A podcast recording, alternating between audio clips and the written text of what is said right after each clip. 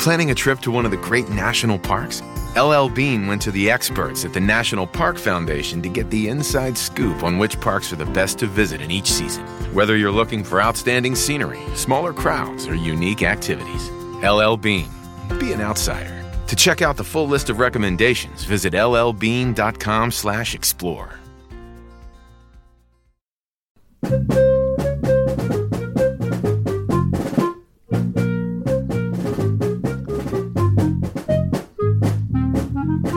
back to the Final Four is not on the schedule. He is Rod. I am Cameron. And Michigan State beats Maryland 77 to 67 on senior day at the Breslin. And Rod, this one started out just Michigan State just blitzkrieged them, um, 18 to one out of the gate, and um, wound up going into halftime up 20 points. Uh, and then Maryland comes out goes on a run of their own and then eventually claws all the way back to within three um, with about six and a half minutes left before Michigan State uh, kind of extended the lead back out to and then finished it finishing them off at 10 um, this was uh, pretty encouraging um, compared to what we've been seeing anyway. What what was your take on this on this game here? Well it was a it was a game of runs. Michigan State had the better and bigger runs. You mentioned 18 to 1, led by a lot, essentially, for the entirety of the first half. They never trailed in this game. Mm. So it was, in some ways, it was the flip side of what they just went through against Michigan and Ohio State, where uh, particularly the Ohio State game, where Ohio State got out to a 13 nothing lead and and never trailed. And I, I I don't know that Michigan State ever. I think they got back to within two at one point in that game in the first half, and then after that, I don't know that it was ever in in single digits. Um, this was similar for a long time, and then you mentioned, you know, Maryland, their runs happened fast. They came out of the locker yeah. room down 20, and they had it down to 10 in two and a half minutes. Mm-hmm. Less than that, actually. It was more like 215 of gameplay. And it was a combination of giving up a couple threes, some bad offensive possessions. They get a couple other two point buckets, and all of a sudden the lead's cut in half in no time at all. And then Michigan State pushed it back out, pushed it back out to 20, and then gave up another run that kind of sustained itself a little better. As you said, they got it all the way to 3 mm-hmm. And then Gabe Brown, in what we presume is probably his last home game. Scored seven points in a row, the first two of which were the biggest because it was a floater late in the shot clock that kind of rattled around and dropped, and it took the lead from three to five. If that hadn't have fallen, the way Maryland had momentum built up, who knows what would have happened. Mm. So he hit that. He then hit a three, and then he hit a couple free throws on an intentional foul. Uh, and Michigan State at that point never looked back. That that really ended the game. Maryland, I think, might have gotten it down to seven, maybe is as close as they got from then on, eight, seven or eight. And Michigan State was able to keep them at bay. Um, it was. It's hard to say because I I don't think Michigan State played a really good game uh, I think a lot of the troubles early that Mar- it was somewhat similar to the Ohio State game in that Maryland did a very poor job defensively early in that game. Michigan State got a lot of open looks and they hit them. Mm.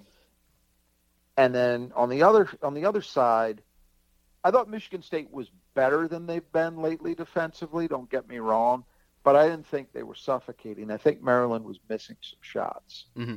It was really a, a combination of those two things. I don't think that was, you know, there have been times earlier this year and and certainly in years past where you could say, hey, Michigan State just just took their offense away from them. You know, yeah. I didn't feel like that was what was going on here.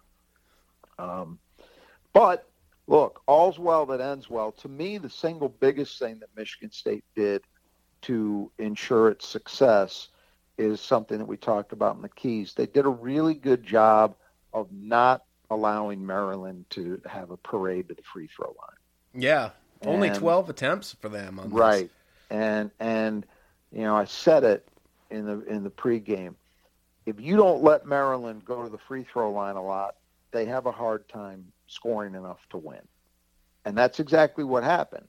They came up short in large part because they couldn't get to the line enough. And then, you know, even a red hot second half from three wasn't enough to get them over the hump. Mm-hmm. Uh, yeah, that I mean, uh, if you get into the, the, the players here, Tyson Walker, thirteen points, five rebounds, um, or I'm sorry, five assists to zero turnovers, five for fourteen from the floor, one for five from three. Yeah, you know, you said five for thirteen from from Uh, the floor, Five for fourteen. five for fourteen. Uh, I'm totally fine with that. Mhm. That looks like it, I had said that his stat lines in the last couple games, especially Michigan, but also Ohio State, on the surface looked respectable, but particularly the Michigan game, it was a poor game. Mhm. This one, some of the efficiency numbers don't look as good. He was much better. Mhm. They need him to be aggressive, and he was aggressive. He was aggressive in ways they needed him to be. Um, even the you know the shots that he missed, he missed a bunch of. It's probably his worst shooting three point game of the season. Yeah, one for five. Um, yeah, I don't care. Those Mhm. were great looks, and he needs to take them. So it's as simple as that. So I, I liked the way he played. You know, these last three games because Hoggard has been dealing with the effects of illness. He's been able to play, but not as much, particularly in the second halves. I've noticed Mhm. uh, they've kind of shut him down a little bit, and so Tyson played heavier minutes than we normally see. Uh, so it was important for him to have this kind of game, to play well, keep things on track, and he did that enough Mhm. to uh, to get them over the hump. So I was pretty happy with the game he played. Yep. Uh, and then Gabe Brown, 32 minutes, 10 points, two rebounds, two assists, three for seven from the floor. Uh, hit one of three threes, three for three from the line, two steals, no turnovers. Yeah, but as I say, Gabe Brown's day to me was defined in that stretch Mhm. when that's what you want a senior to do. You know, he he made the he had seven points in a row to take it from three to ten, and then from there they got a little bit from Malik Hall and a couple buckets. You know, they were able to then some free throws. They were able to do enough to keep to keep uh, Maryland at bay. Uh, but it was that sequence Mhm. where Gabe scored seven in a row. That's what you want your senior to do, and he did it. So to me, that made for a successful day for him. Uh, and then Christie, uh, 29 minutes, six points, five rebounds, two assists, two for four from the floor, um, four turnovers though. Yeah, I didn't. I didn't like. I didn't like Max Christie's game today Mm. at all. And he said 29 minutes. To me, I understand it in terms of talent, you know, potential, all those things. He's he's a standout. But to me, this was a day where I would have pref- I would probably preferred to see even more Jaden Akins than we saw and Lex Ma- less Max Christie. I didn't think he was locked in very well. He was he played a good first half defensively. In the second, I think his lack of focus really helped Eric Ayala get going. Mm-hmm. The first three that Ayala hit was on a play where, and they rotated the ball well. I'll give them that. But Max was helping inside and out of position in a way I can't believe was is the intent. He Mhm. was way off. I mean, you just can't do that. They swung the ball around. It got over Ayala in the corner. He hit it, and that got him on track. And he had a huge second half. And that's you know that's that guy's story. That's who he is as a player. He's a guy who can get hot and go on a streak and very very quickly light you up. Mhm. And when you're playing against a guy like that, that's why the focus needs to be 100%, not 80, not 90, not less than that certainly. Mhm. It needs to be 100%. And I thought Max's focus in that second half was really wanting. He you mentioned the turnovers. He had some bad turnovers, just bad decisions.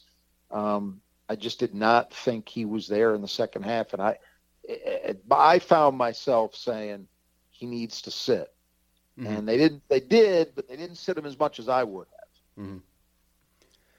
Uh, and then Hauser, 26 minutes, um, three points, five rebounds, five assists, one for five from the floor, one for two for three, uh, two turnovers. Happy with his game though. Mhm. I, I thought that Go ahead. I thought he made I thought he made some big plays. I thought that play where he managed to keep himself in bound on that ball that got tipped into the backcourt in the second half was big. Yeah. Um, I, I thought he had some big defensive rebounds. Uh, I just like you know the, the shooting numbers were not great today, but didn't matter. I liked I liked the way he played. I liked some of the moves that I saw on the low post. Um, kind Yeah, of felt like some moves. finish. Yeah, even though he didn't finish it, it looked like moves that he was more comfortable with. Um, Yeah, But anyway, that brings us to the uh, fifth starter, Bingham. Um, 12 points, 11 rebounds, four for eight, three for four from three, uh, a block, two steals. yeah. He was you know unfortunately for him in the second half, and Maryland I've noticed does this where they'll they'll get into stretches where Wahab doesn't play very much, and so they kind of go back to reverting to what they did a lot last year, where you'll see um, Don, Donta Scott. you'll see Donta Scott as a small ball five. So that's if you notice down the stretch, Michigan State was matching that with the Hauser Hall combination. You didn't see Markey. wasn't because Markey didn't play well. I thought that is the best game Marcus Bingham has played in a while. yeah, And months will- maybe. I- yeah, it could be. It could be going back to like December. It's possible. Um, and I say that not because of the threes, but the threes helped. This is what I mean. Yeah, Mhm. he he'd never had a game where he hit hit. Uh, I don't think he. I'm not sure if he'd had a game. He must Like have had a game where he hit a couple of them, but he's never had a game where he hit three. Mm-mm. So that was uh, a milestone. Of course, the third one was banked in from straight on. You, know, you don't know how much credit to give him, but, uh, but he hit it. but I think that start, he was he scored early, and I think that start got him on track and gave him the kind of energy and spark to do the job as a rebounder, to Mhm. do the job as a defensive player. You saw plays he was making even in the second half when he wasn't scoring. He had a he had a sequence where that the last bit of was that that play where uh, he drew a foul at half court just by going harder after a 50-50 ball. That's Mhm. the stuff that's been missing Yeah, yeah, from this team. And today, Michigan State, there were flaws, certainly, in what they did. You don't let a 20 point lead get whittled down to three and not have flaws. But I thought that they were much better than they've been in terms of those kind of moments, Mhm. finding ways to compete yeah. and and just outwork and wanting it a little bit more. Marcus, nobody did that better than Marcus Bingham today. Mhm. So hats off to him. Great way to close out if this is his last home game. Great, great memory for him to have. Yeah. Uh, and also interesting, they went back to the original starting lineup um, that we'd seen mo- throughout most of the year. Well, I think one element of that was wanting to give the three seniors, the guys who could be in their last game, uh, Yeah, give them true. a start. That was one part of it. But the other, I don't think that was all of it. Because I think the other end of it is, you know, they switched this lineup, got a great result against Purdue, and then same lineup, you know, same starting lineup, just flat out falls on its face in the two road games this week. Mhm. So, what justification was there to roll that lineup out there again? Yeah. You know, you, you need to shake it up, and they got, you know, they got, they got a result. Mhm. So it worked. Message sent and received, possibly. Yeah. or, or you know, look, I, I don't know about received because this team has given us no reason to believe that there is something that is now sustainable to come out of this. I hope that that's what happens, but that's all you can have. There's no evidence of it. So Mhm. I don't know how much was received or how much of it was just it was their day and they for whatever reason they managed to find that level of energy and effort probably because it was senior day it was the last home game Mhm. uh, chance for Izzo to break Knight's record um, and uh, and all those things kind of combined and they played well enough to win Yep. Uh, Malik Hall, 22 minutes, 17 points in 22 minutes, three rebounds, one assist, seven for 11 from the floor, uh, a steal. Hit a three. maybe maybe his best game in weeks. Mhm. It's been a while since he's played. You know, he had that stretch where it seemed like he was starting to find it, another gear, and then it went away. And Yeah. he had not. He'd been very, very inconsistent, and even the high points were not as high as this was. He was. I mentioned the, the keys to putting this one away. It was Brown's burst to take it from three to ten, and then from there, Malik Hall was the guy that kept it there Mhm.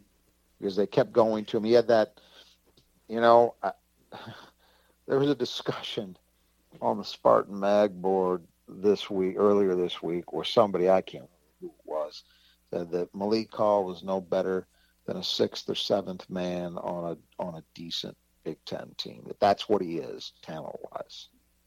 I said you you cannot be more wrong. Malik Hall has issues. He has he has things he needs to improve. Talent in one of them. Mhm. It's just not. Sorry. And and plays like that spin move for an and one late in the game Yeah. that took it up to 13. That's what I'm talking about. That move, if you don't know, if you haven't figured it out, that's an NBA player's move. Mhm. Now, he has not proven he's an NBA player yet because he hasn't proven consistency in doing those kinds of things. But that move is a move that a pro makes. Yeah. And that is what he has. He has that kind of talent, that kind of game. He has the physical tools, the skill set, all of it. The other he needs to find ways to sustain it. But today was a very good day for Malik Hall. The other really nice one that looked like an NBA move was like he sliced through. They threw a zone out there at one point, like a, it looked like a Mhm. three-two Yep. zone, and he like sliced right through it, caught it while he's moving to his left, fading away, and just hits it. One motion. it Yep. was like Yep, whoa, found the gap, found the gap, and hit the hit a short jumper. Yep. yeah, No, look, the, there's and, and the guy's essentially a fifty percent three point shooter. Um, he's a versatile defensive player. He's strong. I mean, they, th- there's there are reasons I think to compare him in some ways to Aaron Henry, except he's tall, a little taller than Aaron was, and he's a better shooter than Aaron was. Mhm. But if Aaron, you know, Aaron Henry's played some NBA games this year. yeah, So if it can happen for him, it can absolutely happen for Malik Hall. I think Malik Hall is a better prospect, Mhm. truthfully. But again, he has to find consistency. Uh, and then Jaden Akins, 18 minutes, two points, four rebounds, four assists. Uh, tough night shooting, 0 for 2, 0 for 2 for 3. Um, but Doesn't two steals. Doesn't matter. Played great. Mhm. Played great. Does not matter. I don't care about the shooting. That that's what I'm talking about. That guy deserved his role more than the, the he deserved more minutes than he got given the way Max Christie was playing Mhm. in the second half. Because Jaden Akins, every minute he was out there for Michigan State was making things happen. hmm You know, his his defensive plays, both of his steals led to positive things at the other end. You know, Mhm. um, the one, the second one was a, the breakaway foul that, that Brown hit the free throws to take it back out to a ten point lead. It was the the capper on that personal 7-0 run that really put the nail in Maryland's coffin, essentially. Mhm. And I believe the other one he had was ended up in a bucket.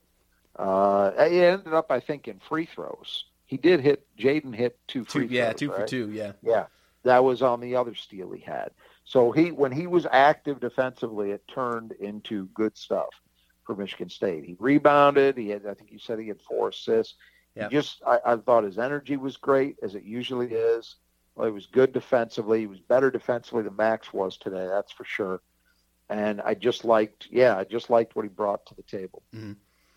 Uh, and then AJ, 11 minutes, four re- four points, three rebounds, two assists, um, two for two from the floor, only one turnover, couple of assists. Yeah, you know, he was he was decent in that first half. I don't know whether he played in the second. If he did, it was very briefly.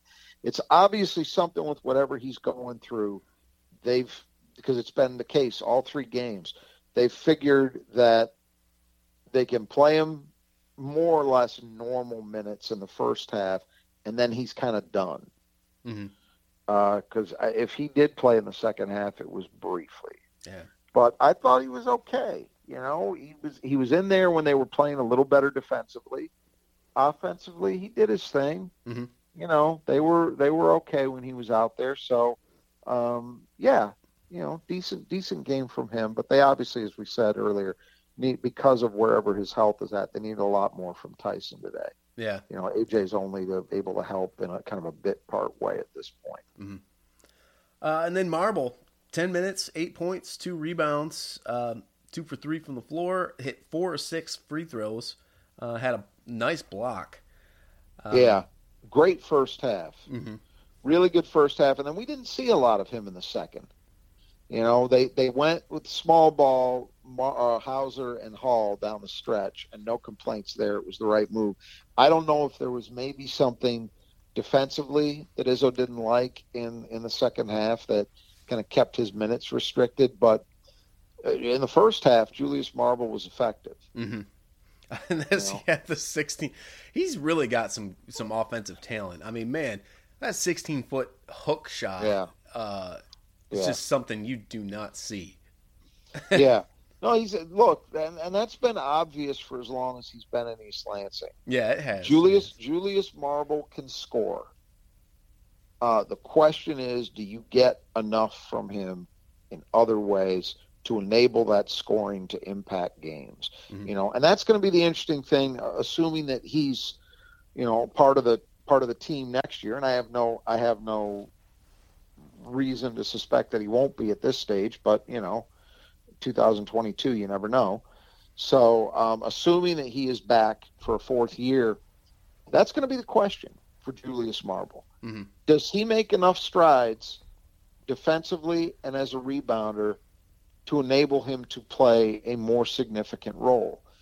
Um, and at times this year, in a stretch of probably four or five games in a row, up, I would say maybe until the Michigan game, he had he had shown that he might be making a little bit of a move. He had had a mm. run of probably the best rebounding games he's had in his career. Had played better defensively. I'm not going to say good, but he played better, uh, and was scoring, of course, because that's what he can always do. So it's a big off season coming up for him mm-hmm. to see if he can make another jump in those other areas. And if he can, you know, Julius Marble could be a 25 minute a night guy, if he defended and rebounded well enough to earn that kind of playing time, mm-hmm. I could easily see, you know, 12 points a game, 14 points a game. That could happen. Mm-hmm. He has the tools for that, no question. Uh, and then Pierre Brooks got in there for a little bit. Um, didn't really impact much on the score sheet, though. Missed a free throw. Yeah, that was it. Um, first half appearance, and then we we didn't see him in the 2nd mm-hmm. Uh, and then Sissoko, he had had the was in there for a minute and had a dunk. Had a dunk. Uh, yep. I'll take yep. one dunk a game from Sissoko. Sure, just a brief, just a brief cameo. They didn't really need him. It was not a game for him because, again, Maryland, especially as they were trying to climb back, realized that their best approach was to go smaller, mm-hmm. and that's what they did. So it wasn't a game where you really needed Mady. It was.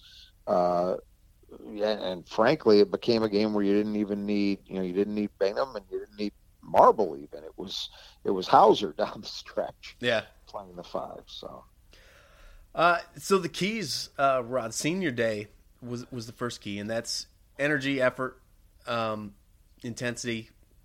You know, yeah. whatever you, whatever name you put on it. Uh, how, how, do you feel like that went?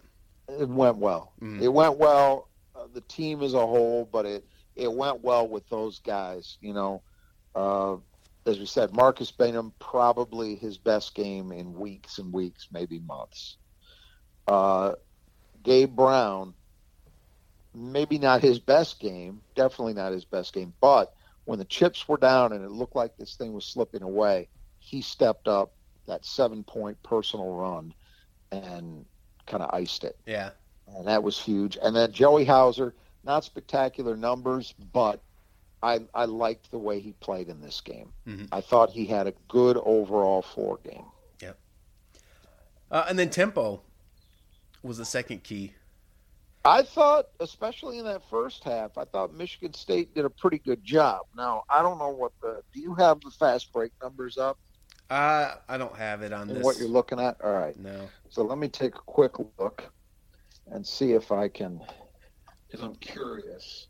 Maybe Michigan State's website's up yet. To say, yeah, I'm, I'm, I'm guessing that it is.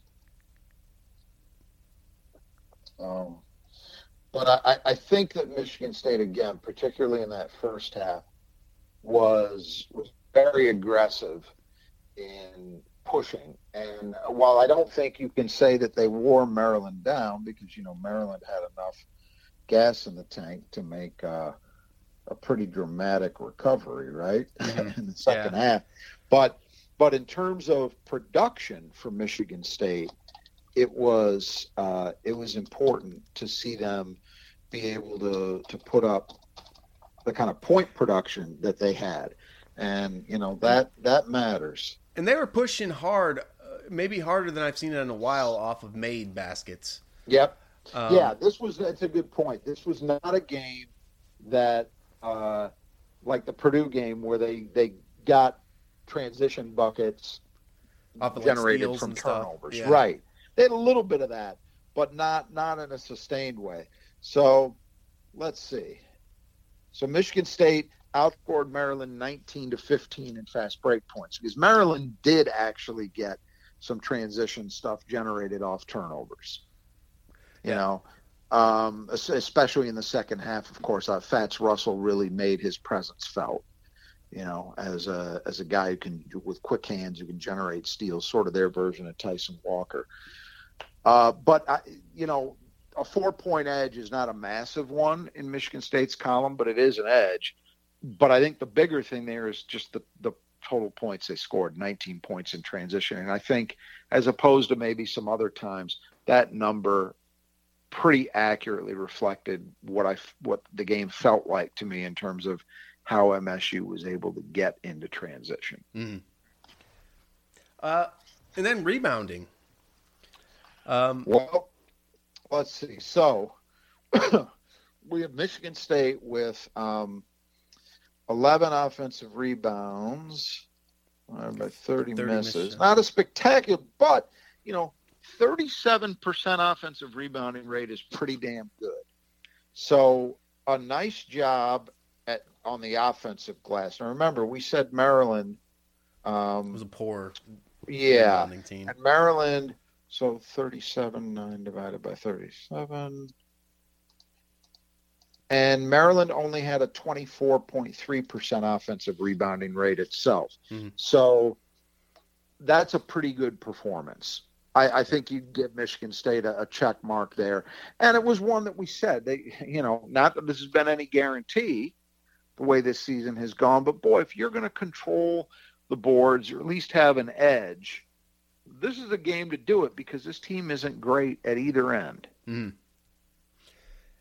Uh, yeah, and, and three points uh, percentage was our next key. Michigan State seven for eighteen for thirty nine percent, which is a little lower than they had, had been at.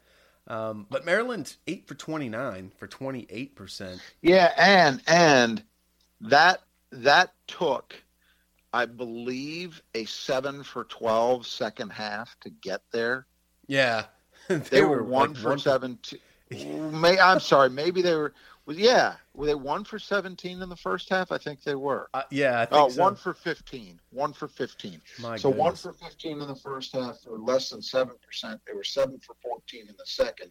So they made it look respectable at almost twenty-eight percent. Um, Michigan State, meanwhile, pretty consistent. They were thirty-seven point five percent in the first half, forty percent in the second, seven for eighteen, pretty much on their seasonal average, thirty-eight point nine percent. Mhm. So, in terms of total makes, Maryland had one more make from three than Michigan State did, but it took them a bunch more shots. I, I had said if either team had a decisive edge, that would be a big deal, and that Michigan State seemed by far the more likely team to do that. Well, it it, it did work out that way in terms of percentage. When you know Michigan State essentially was 11% better, 10% better shooting the three than Maryland was. That's a significant gap. but because Maryland took so many more, the, the volume was about even. Mm-hmm. Um, so I wouldn't say either team had a huge edge. Michigan State much more efficient with it, and anytime the opponent is going to take that many more attempts than you put up to be even, essentially, they're down one in terms of total makes. That's a win. Yeah. That was a win for Michigan State. Not a surprise either, because that's what the numbers, the seasonal numbers suggest would happen. Mhm. And again, it was only that close because Eric Ayala in particular just got red hot in the second half. Yeah, yeah. Uh, and then defend without fouling was the last key. And Maryland, uh, although they shot 92% from the line, only 12 attempts, uh, 11 Yeah. to 12. Personal fouls were relatively even, 16 to 15. Yeah, and, and that's the thing. So that number, and what did uh, Michigan Michigan State have? Fifteen. Yeah, Yeah. So 15 fouls total means you didn't. I, I don't think Maryland. I'm positive of this. Maryland never got into the double bonus in No, this game. no. Neither half. So that's a big deal. It. This was not one of those games we've seen where oh they're in they're in the bonus with 12 minutes to play in the half yeah, and they're the double bonus with eight left. You know, we've seen those kind of games.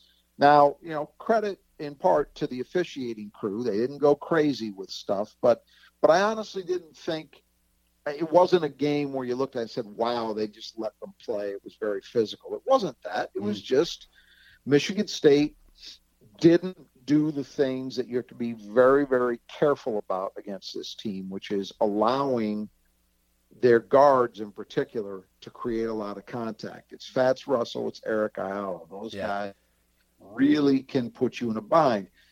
Part of why I think it played out that way, though, was because of the score.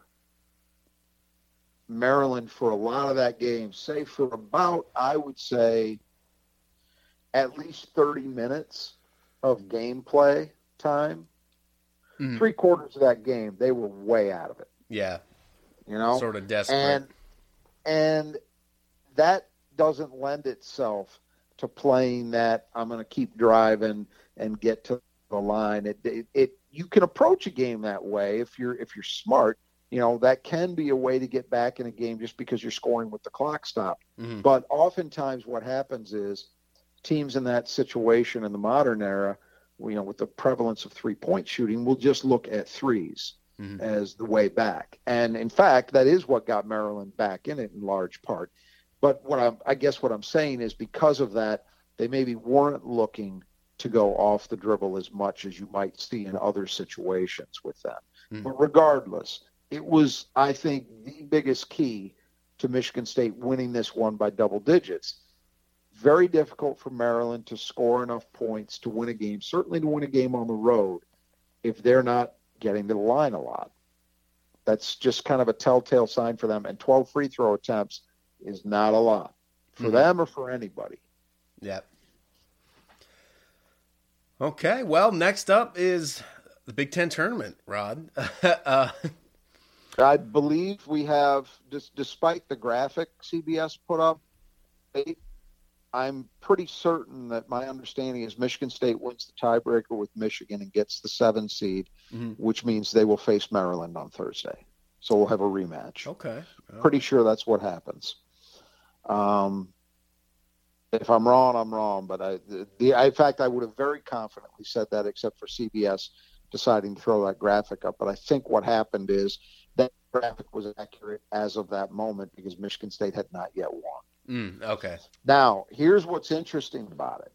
If you can win that game, if I'm right, and they're the seven seed, if you win that game, then your quarterfinal game on Friday would be against the two seed. There is the, the game I would not right now. It basically is going to be either Wisconsin or Illinois in that spot. I personally, if if I were Michigan State, would much rather see Wisconsin hmm Oh, for yeah. no other reason than Johnny Davis hurt his ankle Yeah. today. But they went out and lost at home against Nebraska. Unfathomable. All they had to do was win that game, and they were outright champions after they had handled Purdue earlier in the week to put themselves in that position. and they went out and got beat by a point. So this evening, Illinois, I believe, is hosting Iowa. And if Illinois wins that game, they tie for the Big Ten championship, and Illinois wins the tiebreaker for the one seed. So I personally, I don't know how do you feel about it. I would rather see Wisconsin in that game than I would Illinois. Oh if yeah, Michigan State's Yeah. fortunate enough to get there. Yeah. If for because no I other think- reason, I wouldn't want somebody to get hurt by Kofi Cockburn. that and yeah, and just I think even though Michigan State has played Illinois very competitively, hmm um, I just think Illinois is a better team. I, I'm cre- full credit to Wisconsin, and and I I, oh, I can't believe I'm saying this because I don't really have a lot of love for the Illini this year, There are things I don't like about that program, but uh, I'm kind of pulling for them to win tonight. One, because I think it gives Michigan State potentially a better matchup, Mhm. but two, because it will at least it will at least help me believe that I haven't completely lost touch with how this stuff is supposed to work. Because if Wisconsin had won this thing outright, that to me would have been the worst outright Big Ten champion I can remember. I'm I'm serious about that. I would be hard pressed. I'd have to go back through time to come up with one. hmm But that team, to me, is Johnny Davis is a superstar, and full credit to him. But beyond that, man, it's a Yep. lot of it's a lot. I mean, Jeff Goodman, who I'm I'm not particularly a big fan of, but I think he every once in a while a broken clock is right, and and I think he got it right here. He made I saw he made the statement today on Twitter that Wisconsin without Johnny Davis is an NIT team. He might, I Yeah. think he's right. I do think he's right. yeah. I think without Johnny Davis, that team would have finished pretty much where most people were, including us, were predicting them to, hmm which is eight, nine, ten, somewhere in there. That's the kind of team they have, but they're fortunate to have a superstar, and they've been a very, very fortunate team in general, winning. I mean, the fact that they lost this game against Nebraska by a point today hmm is almost shocking shocking for a lot of reasons, but not least of which is that they lost a close game because their record in close games this year has been phenomenal. hmm Which, you know, you can put some of that in the luck column.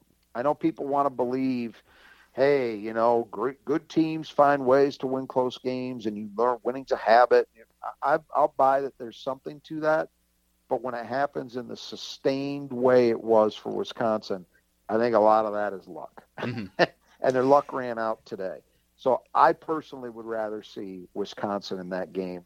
And, you know, who knows? It doesn't sound like Wisconsin thinks the Davis thing is serious, but you don't know.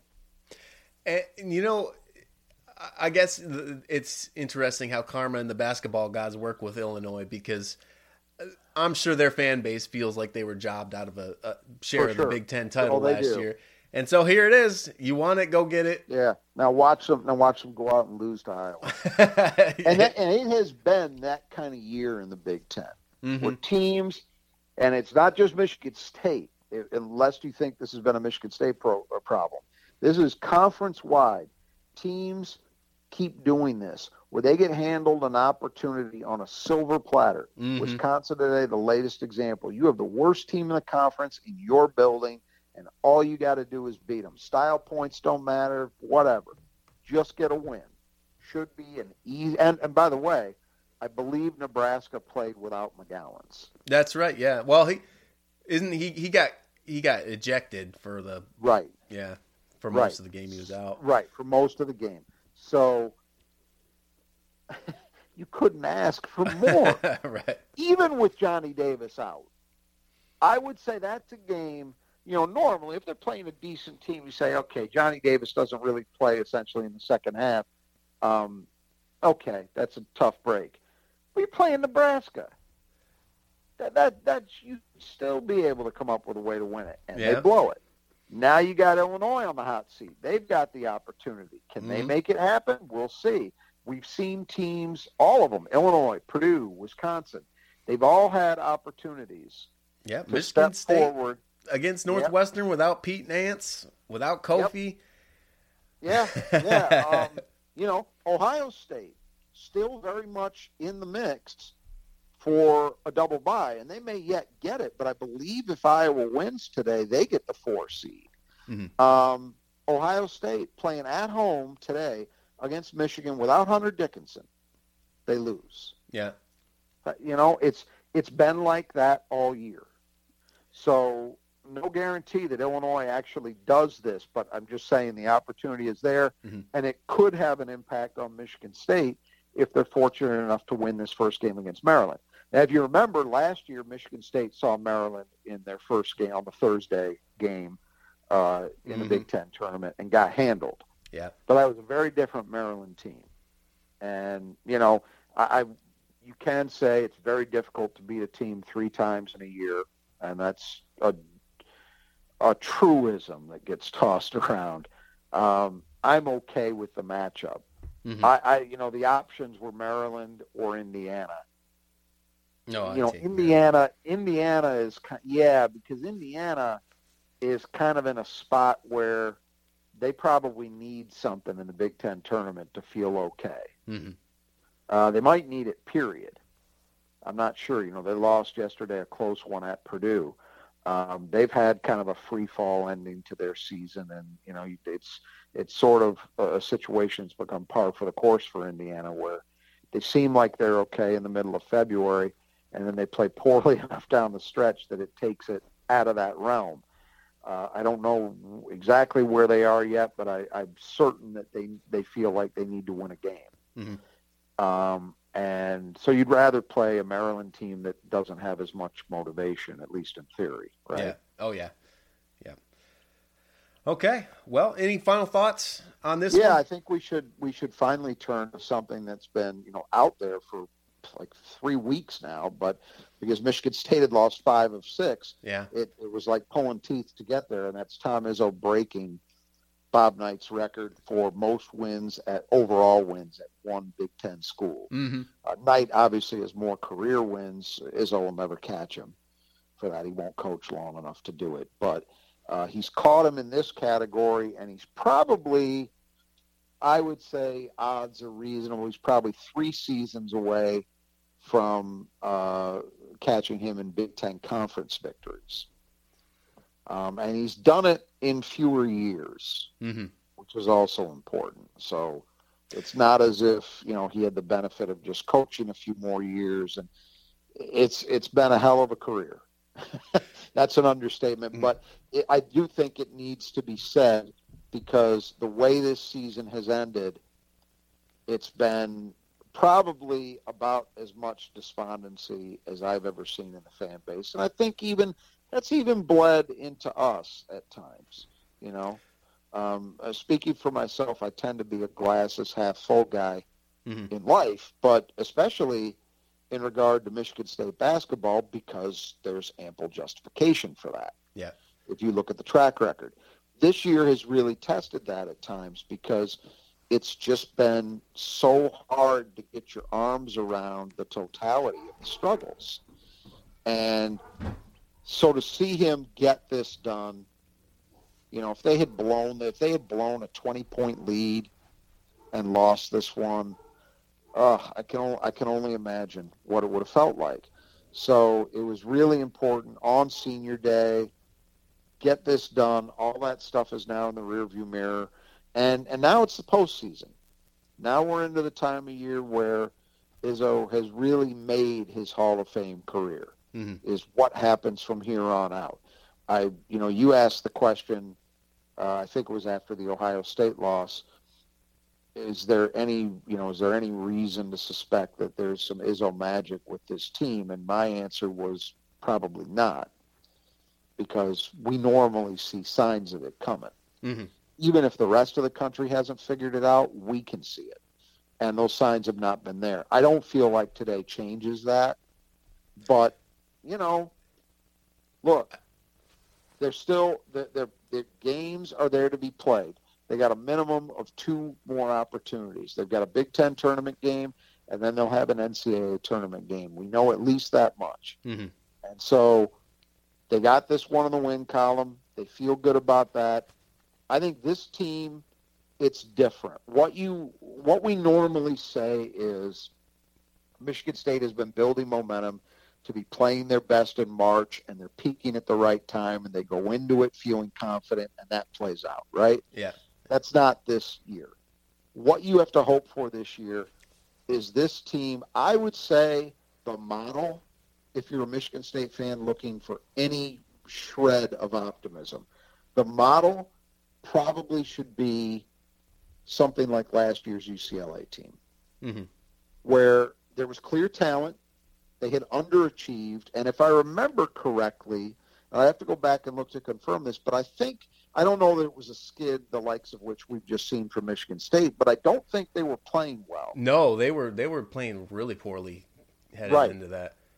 And you know, it just and and remember, they played poorly in the first half of that game against MSU and really deserved to lose. Hmm. If, if you have an Aaron Henry box out on a on a missed free throw, Michigan State wins that game. Yeah. And the UCLA Final Four run never happens. right. Right. So this is a different scenario, and I'm not saying I'd put any, I wouldn't put a dime on it. But if you're looking for reasons to be optimistic, that's the model you're looking at. Is it okay? This team has underachieved down the stretch. Mm-hmm. And now it's a fresh start, and none of that stuff matters anymore because they got into the tournament. It's postseason time, one and done, and you just play freely without you know any pressure because nobody has any expectations for you, and you just go out there and see what you can do. Yeah, you know that UCLA team had uh, really struggled defensively all year long, which was weird for a Mick Cronin team because he's such a good defensive coach at Cincinnati. But it's true. Mm. They had been very poor defensively most of the year. And all of a sudden, in March, they got a lot better at that end. And then, of course, you know, a couple of their, their players, Juzang most notably, just caught fire. Yeah, and Jaquez. Good Lord. So, right. So that's your model if you're looking for, for reasons to hope. Mm-hmm. You're you're a premier program who didn't play like it, especially down the stretch, but you get your chance and you just roll the dice and you see what happens. That's that's where Michigan State's at. There's no there's no particularly good rational reason to believe they have a long run in them, other than that that it's always possible mm-hmm. if you're in, and you know Tom Izzo. I, you know, I, I, I've, I had a friend call me the other day, uh, a guy I went to Michigan State with, and he he said that he'd been listening to some different podcasts and stuff, and he said that we were the most optimistic of anything that he's heard. I oh, thought, I believe that. Oh my God! State, is that Michigan State centric podcast? Yeah, yeah. Yeah, no, I, I believe that's true, but you also have to remember that. And, and I, I, I'm that's just really disappointing to me. Um, it, it, just it, it really is. I, I mean, look, I, I, I, saw some stuff today. Oh, uh, the other against Illinois with Tyson. When I saw from Tyson Walker, then I saw some things on offense today that I hadn't seen all year, and if you want to put your money against Michigan State, you're probably going to lose. that's just all I'm going to say about it. Okay, I'll well, leave it there. You know, I, am look, but I'm, I, uh, but I'm just dis. I don't. I'm not trying to call shots or anything. I'm just. I'm disappointed in everybody. Well, look, the, history tells us that, right? Mm-hmm. The the problem is again that uh, we have to look at this season honestly. It's not like every year. Well, in March, Izzo just flips a switch and they go from shitty to great. No. Yeah. But that's what people think.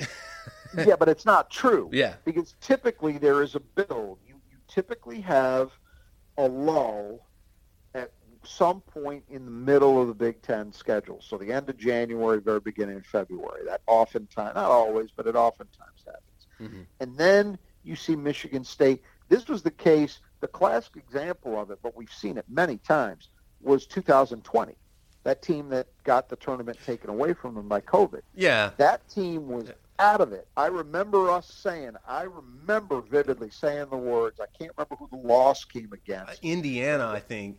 May, might have been.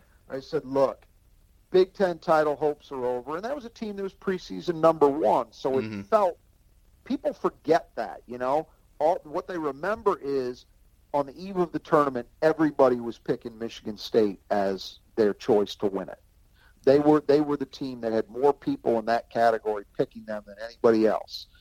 They forget that about two three weeks prior to that, it was a season was a failure mm-hmm. because they come in preseason number one. Cassius had a terrible thing happen to him and his family that kind of took put him in a difficult spot, and consequently the team took a while to figure it out. Yeah. But they they closed extremely strongly.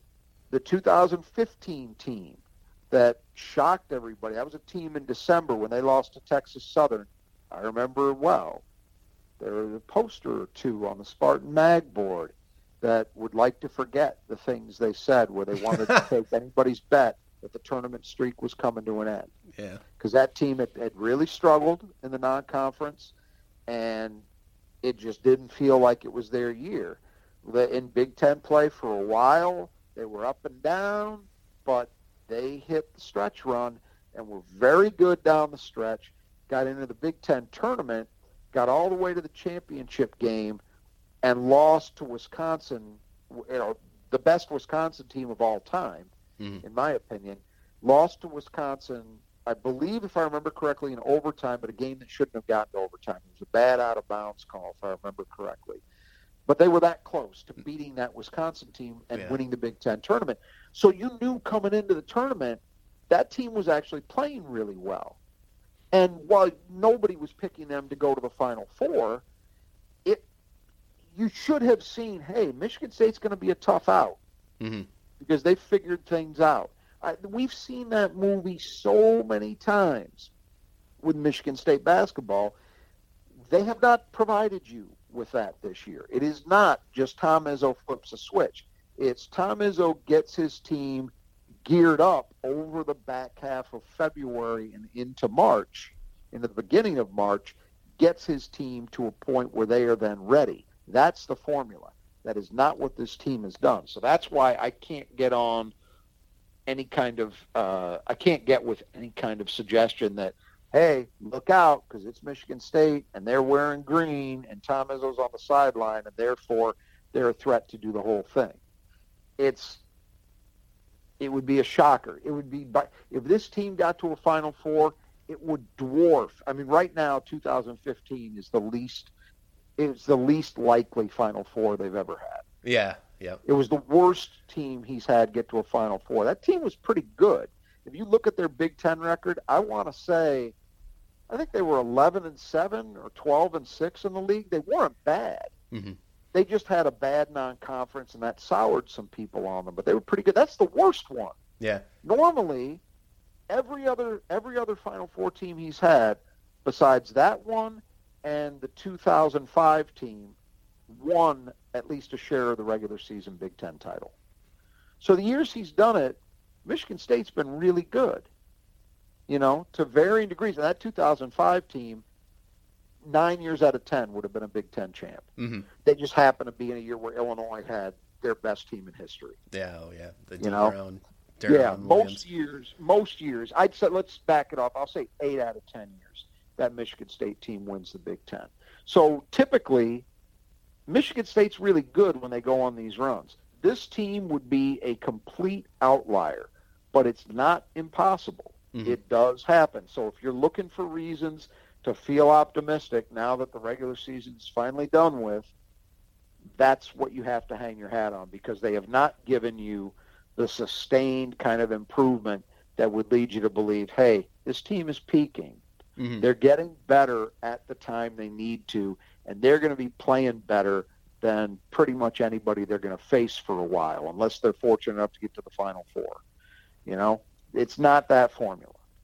So on the on the optimism thing, um, I'd have to know for sure what podcast he's talking about, but I not to probably just whatever podcast you not, could find on on Apple. Not to throw shade at anybody in particular. I won't name names or anything, but the ones that are Michigan State centric, the way we are. So I'm not talking about like uh, the Moving Screen podcast, which focuses on Michigan and Michigan State, or any of the national ones. Mm-hmm.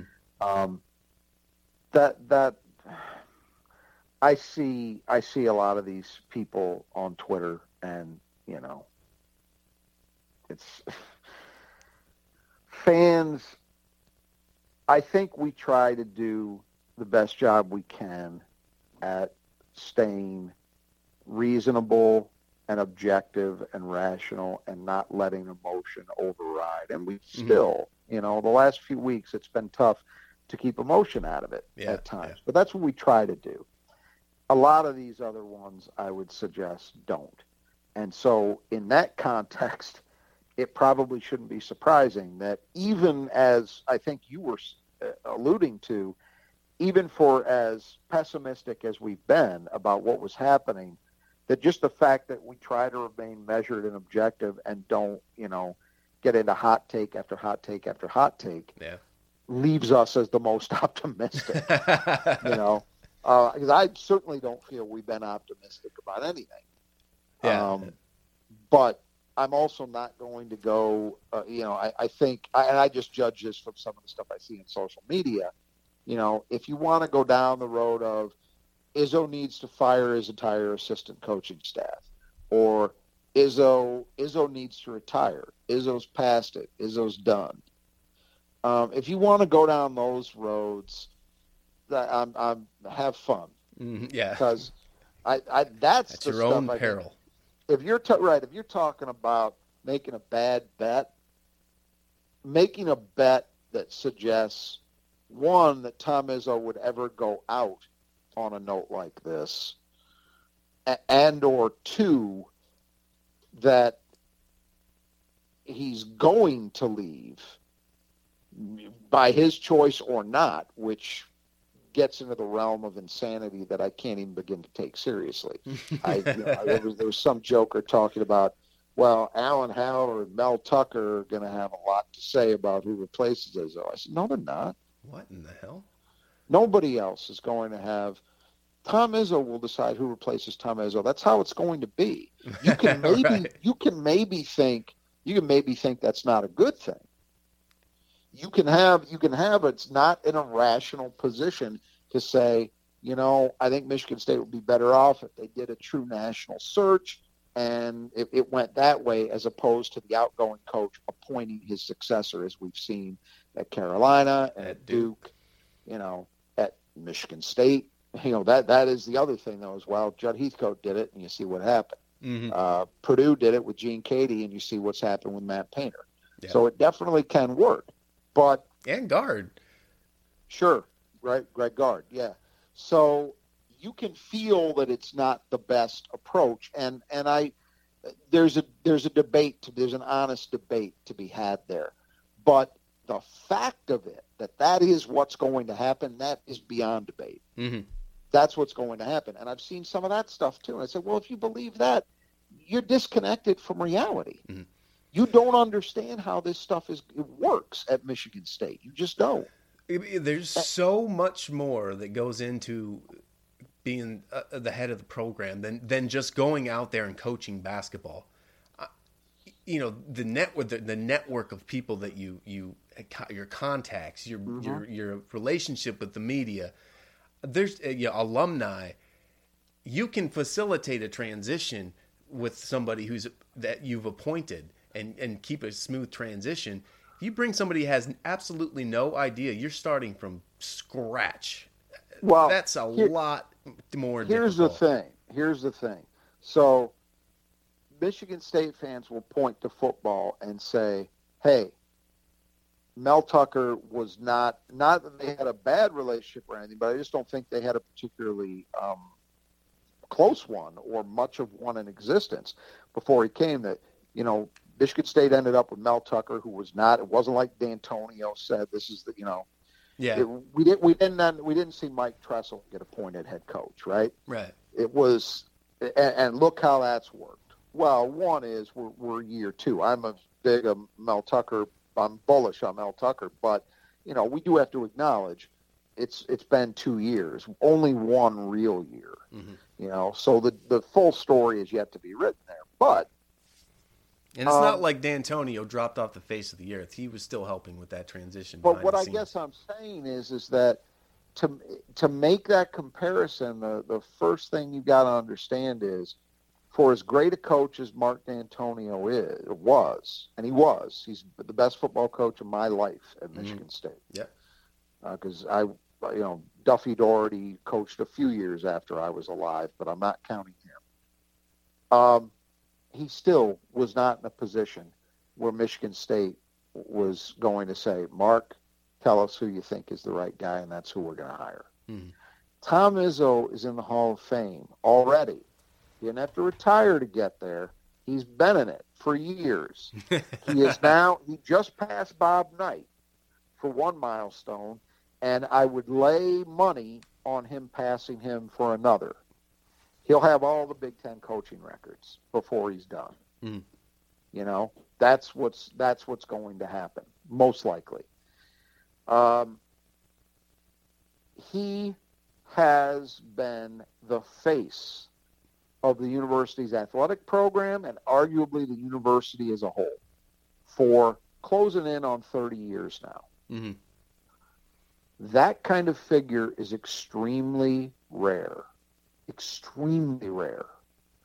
We've seen it in a couple places recently with um, with Roy Williams at, at Carolina and then, you know, okay. obviously yeah. at Duke. But just because it's happened frequently lately, don't be fooled into thinking it happens a lot. It almost never happens. Mm-hmm. Um, and because it is so rare, that is a different set of circumstances. It is a cir- set of circumstances that means that Tom Izzo will decide who replaces him.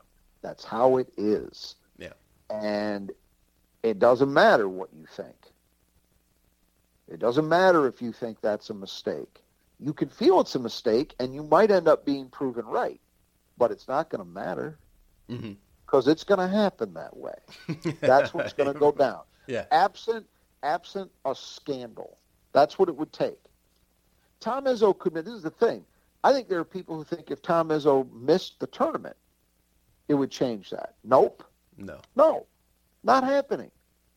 Absent a scandal, he will make that call. And so, you know, that's just accept it. But there's a lot of the there's a lot of the Michigan State fan base, and I think that a, a large part of it, frankly, is, and, and I, I think I'm in a vantage point where I can say this and be accurate about it. Um, a large portion of the people who you find are doing these podcasts that your friend is probably referring to don't have a clear memory or in many instances any memory of Michigan State basketball before Tom Izzo. Mm-hmm. You have to be essentially, you would probably have to be, what would it be? 9606. It has to be like in your mid. You would have to be. You would have. Well, no. You could remember Jud. You could remember the tail end of Jud if you were a kid, maybe mid thirties, mid thirties and up. That's about the bottom line. If you are any younger than, say, 36, 37, the odds of you having, having any memory of Michigan State mm-hmm. basketball mm-hmm. before Tom Izzo are virtually nil. Yeah. You know? Like, I can go, I go back to, like, I'm 39. I go back to, like, Mike Peplowski, kind of right. that era. And that's okay, right. the tail back. end of Jud. Yeah. The tail end of Jud, right? I mean, Mike Peplowski, I think, was on, let me think about this. So he was so 293. So his last year was 1993. Okay, so that mm-hmm. was the Jud only coached two years after that. So you're talking yeah. about the tail end of Jud's run mm-hmm. that you can remember at almost 40. Yeah. All right.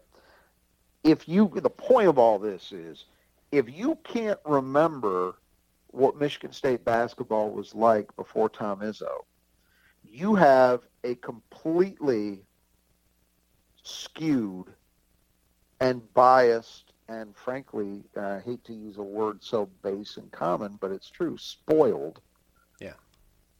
take on what reality is like. I don't you only have to go back to last year. Kentucky, not in the tournament. Duke, not in the tournament. Those are the two biggest names in the sport at this mm-hmm. stage, right? I think everybody would agree that neither one of them made the tournament. Tom Izzo, if you if you only know Tom Izzo, odds are pretty good. You probably weren't around for the first two years where he didn't make the tournament. You've never known mm-hmm. a Michigan State team not making the NCAA tournament. So it skews perceptions to the point that your your viewpoint of what has happened this year and what it's been like is warped.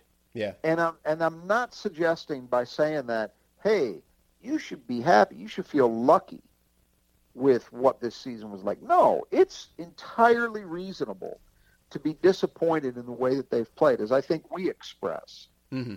But you, if you cannot lose perspective on this stuff, and that's what I find happening way too much of the fan base is a complete loss of perspective. Yes, it's been a down year, but you know what happens at Michigan State under Tom Izzo when they have a down year? They still go to the NCAA tournament. Yeah, that's not a down year any other place. A down year is you don't make March. That's a down year. That has not happened at Michigan State.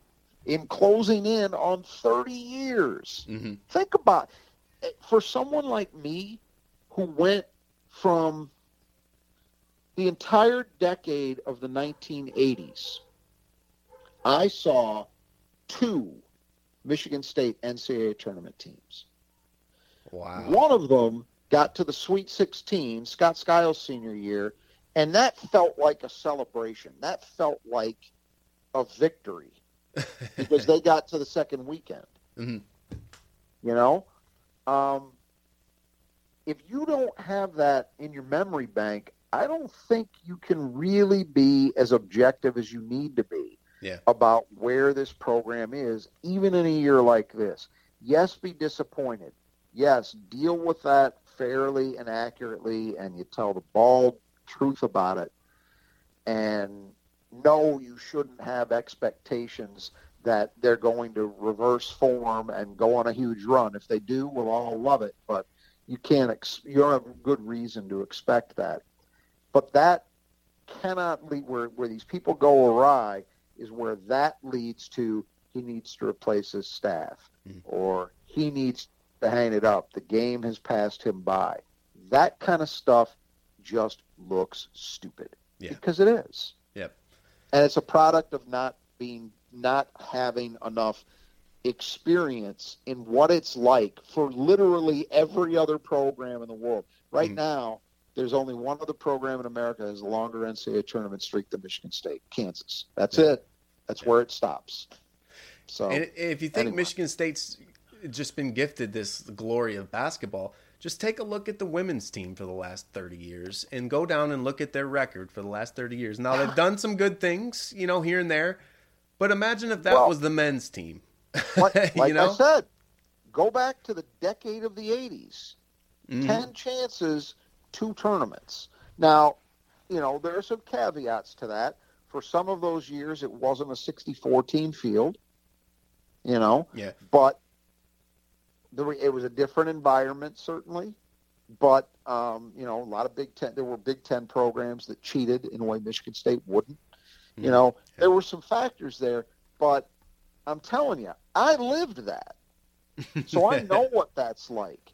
And that's why I tend to react, you know, w- with you bringing this up and why it set me on this little bit of a rant here is I know what that reality is like.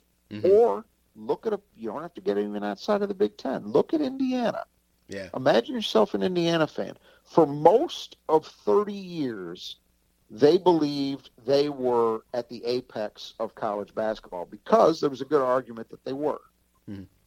They didn't win a national title every year, but Bob Knight's teams generally from the early 70s to the mid 90s, so a 20 year run, were far more often than not. If they didn't win the Big Ten, they were in that mix, and they won three national titles. And I think those people believed that it was their birthright. Mm-hmm. Well, take a look at how the last 25 years has unfolded for Indiana. They had the one national title game, which was kind of a fluke, Mm-hmm. and not much else. yeah, If really. you had told me in 1995 that's how the next 27 years was going to play out for Indiana basketball, the flagship university in the most basketball crazy state in the country that still produces a ton of talent, I would have said you were crazy. Mhm. But it's happened. Yeah. You know, it's happened. I, Kentucky misses the tournament last year. Duke misses the tournament last year. These things happen, even at places that, that are that are historically great. And if you think that it can't go that way at Michigan State, just wait till the day Tom Izzo decides to hang it up. Mhm. 'Cause Okay. It's going to be a very sad day. Yeah. Yeah. But for now, today was a day to appreciate that we've still got them. Yep. And we'll uh we'll leave it here and get the pre-tournament up. I don't know, maybe Tuesday or Wednesday. Uh, until then, the Final Four is not on the schedule.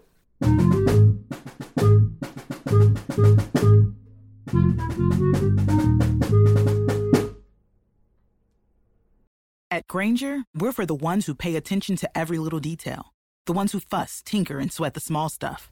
Because you know the tiniest thing can make the biggest difference when it comes to keeping business moving. We get it. We're the same way, offering access to product experts to help you quickly and easily find what you need. So, whatever your industry, you know you're always getting professional grade products. Call, clickgranger.com, or just stop by. Grainger, for the ones who get it done.